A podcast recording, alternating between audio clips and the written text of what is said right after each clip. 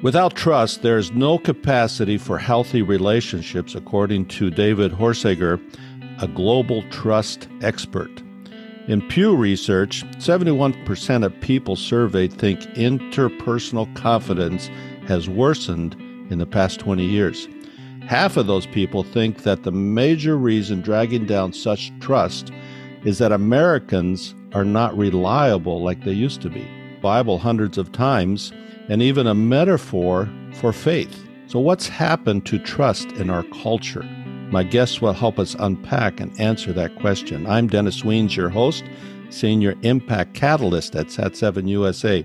I publish a new episode of the Unconventional Ministry podcast each week, so check back to previous episodes.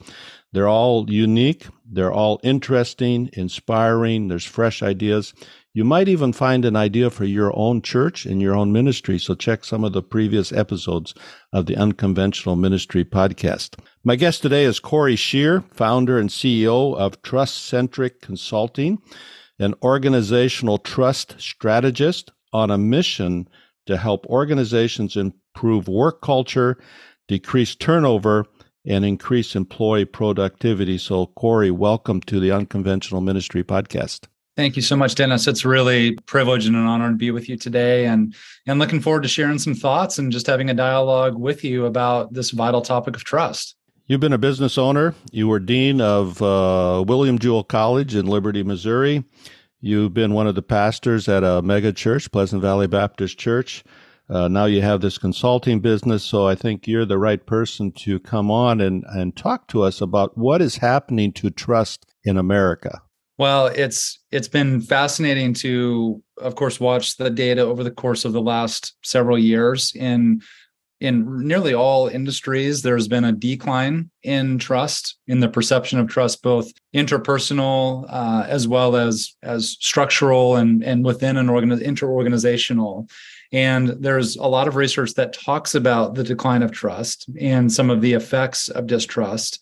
But my doctoral research and then my subsequent research for the last 10 years has been really focused on how is it that we can strengthen organizational trust with leaders and teams and employees and staff members. Our organization is not necessarily about why trust is important, because I think that trust is a universal truth. We all know that trust is important. We know that it's something that is vital for relationships to grow and to flourish. Our organization really focuses on helping teams and leaders understand how to build trust in really tactical and practical ways. But you're right in that over the past several years and really accelerated by certain events, certainly uh, the seasons that uh, were affected deeply by by COVID. Um, all of those things have really contributed to a decline in in trust within organizations. So, for our podcast listeners, uh, trust. Uh, I was just reading some stuff this morning on trust on LinkedIn. It seems that the word's used a lot. There's a lot of misunderstanding. So, let's start. How would you define trust? Because, and then we'll get into some of the misunderstandings and then some of the things that you can do to rebuild that trust. Let's start with how would you define trust for our podcast listeners? Lots of definitions on trust. The one that I I feel most comfortable sharing with individuals because I think it opens up a lot of conversation is the definition that I heard um, several years ago, which is trust is the firm belief in the truth of something. And if you were to even condense that even further, you, the one word for trust really it equals truth. And whereas you know value is something that equals worth, trust is something that equals truth. Now the challenge, of course, is how is it that we define what truth is within an organization? And when there is a divergence and when there's inconsistency on a clear definition of that truth, that's where we begin to see uh, a, a, distraction at a minimum. And then at worst, you begin to start seeing fractures that can occur within teams, within a relationship between a leader and a frontline employee, as an example. And we start seeing these gaps in trust. And so often that goes back to how people are defining what truth is and then their current belief and whether or not that belief is firm or soft or somewhere in between. So although it is a universal truth, it's something that we talk about often, and there is a lot of content that has been written about it and a lot of great content that has been written about it.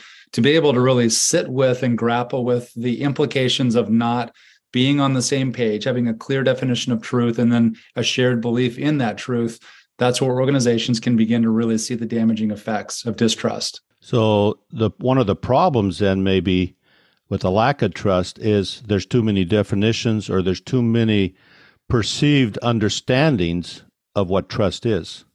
That's exactly right. And in how we define it, but then also what I have been able to share with a lot of organizations and leaders is if we if we break down the overarching definition of trust into a few really tangible components or what I would call building blocks that's where we begin to get much more clarity on the ingredients or the elements that that ultimately make up whether or not something is trustworthy or not. And that's something that i was i was deeply inspired by in my doctoral research 10 years ago by some researchers who had done work within the marketing realm and the airline industry realm over 20 years ago. And their construct their empirical research that they did they identified three primary building blocks of trust the first one is competency, both with the people of an organization, but also the policies and the practices and the procedures. The second building block is problem solving, again, with the people as well as policies and practices. And then the final building block of trust that is required for trust ultimately to be gained over time is a demonstration of care for others. And if an organization or an individual is not focused on and committed to strengthening each of those three building blocks of competency, problem solving, and care for others. What their research showed, and then of course, what as I've done work with with lots of different organizations over the last uh, couple of years, we have seen that to be true. That as competency and problem solving and or care for others drops, so too will the loyalty of the employees, the loyalty of the customers, the productivity of the employees, the advocacy of those employees. And so when those three individual building blocks begin to break down, that's where we start to see a significant effect. So by utilizing that construct of those three building blocks, we're able to get more and more specific about some of the root cause of why an overall feeling of trust is being broken. Yeah, a lot of the research takes place out in the marketplace. But you've been a pastor, you've worked with a Christian university. What we see in the marketplace in terms of trust are we seeing the same trends within the church and the lack of trust or misunderstanding of trust? Because it's almost a metaphor of our faith. But if it's so misunderstood in the marketplace, a lot of things in the marketplace find their way into the church. It's true. I the the same level of distrust is occurring across all industries.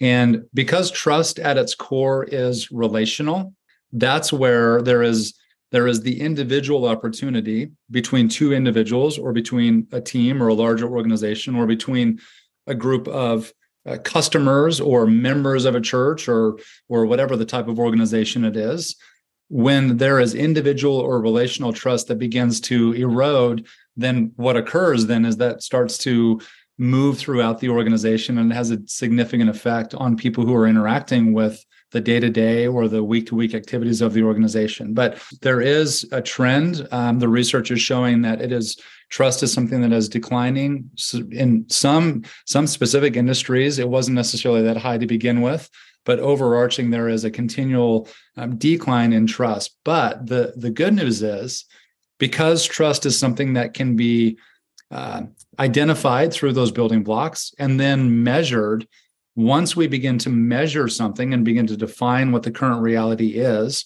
through quantitative and qualitative and empirical assessment, we then can move an organization forward and start to identify ways in which to strengthen trust. So, hope is not lost as it relates to a declining level of trust. We do have opportunities because we can measure it. The, the question is whether or not a leader or a team or an organization is committed to, if they're courageous enough to do the assessment necessary in order to define their current level of trust, and then have the organizational discipline and oftentimes the intestinal fortitude to be able to take the right. steps in the right direction to begin building trust, which it takes a long time. It takes a long time to build trust. And one of the things that I wanted to, I would love to get your thoughts on this, Dennis, but um, I believe that there is a delineation between rebuilding trust and also forgiving someone.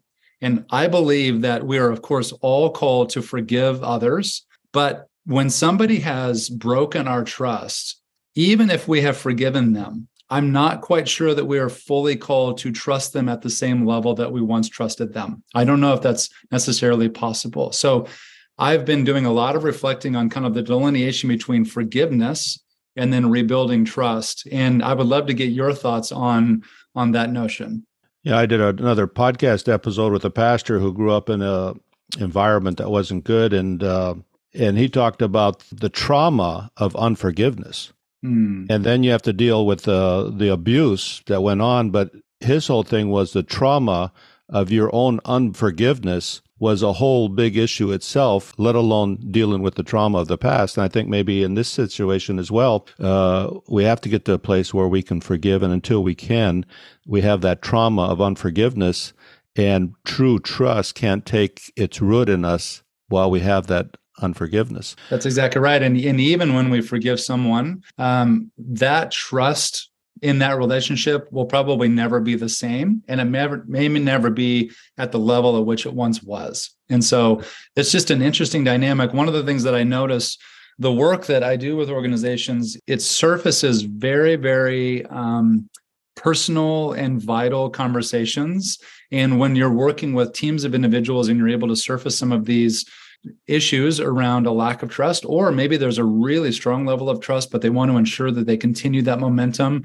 Um, it's it's been so rewarding for me to be able to come alongside organizations to really help them that help them with that and then help them with a, a simple yet meaningful framework to where there's a shared understanding a shared model of what it means to build trust. And so that's where you know there's there's a lot of opportunity for organizations to kind of declutter perhaps notions of what trust is and what trust isn't and really create some clarity around this vital organizational requirement in order for organizations to thrive, whether it's in the marketplace or a ministry or a church context or educational realm. Um, these are all consistent consistent things that we we must be committed to, and trust is is certainly foundational to to many of those those things within organizations for for them to be able to thrive.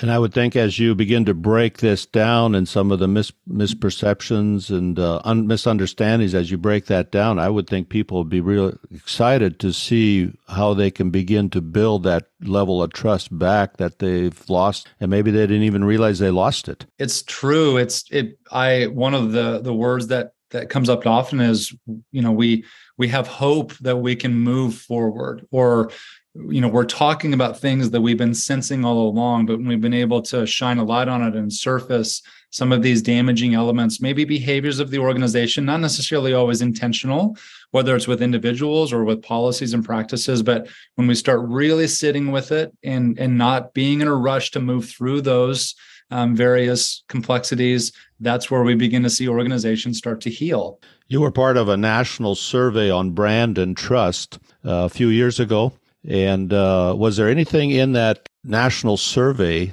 that you were part of that surprised you? The two, yeah, that's a great question. The two things that there, and we have many, many slides worth of data, but the two things that really stood out to me. The first one was across all industries, and we did this uh, nationally, um, but across all industries, the level of trust between frontline employees and leaders, only about 51% uh, of individuals have a high level of trust for their leaders. So 51%. So if you have a staff of 50 people or 100 people, if you cut that number in half, or 1,000 people, you cut that number in half, and you realize that your organization is operating with half of your workforce where they don't necessarily have a high level of trust for their leaders. So that was a sobering reality. And what's even more interesting is as I share that the statistic and that data with individuals oftentimes they're not surprised by that number which that's that's even more troubling for me that that's not a shocking number for them but then the second thing that was really really compelling is there's this gap that occurs between frontline employees or or individual contributors and leaders of an organization. And that gap in the perception of trust on average is 31% and so a leader may feel like at a, on a scale of one to 10 that they've got a level of trust of say eight.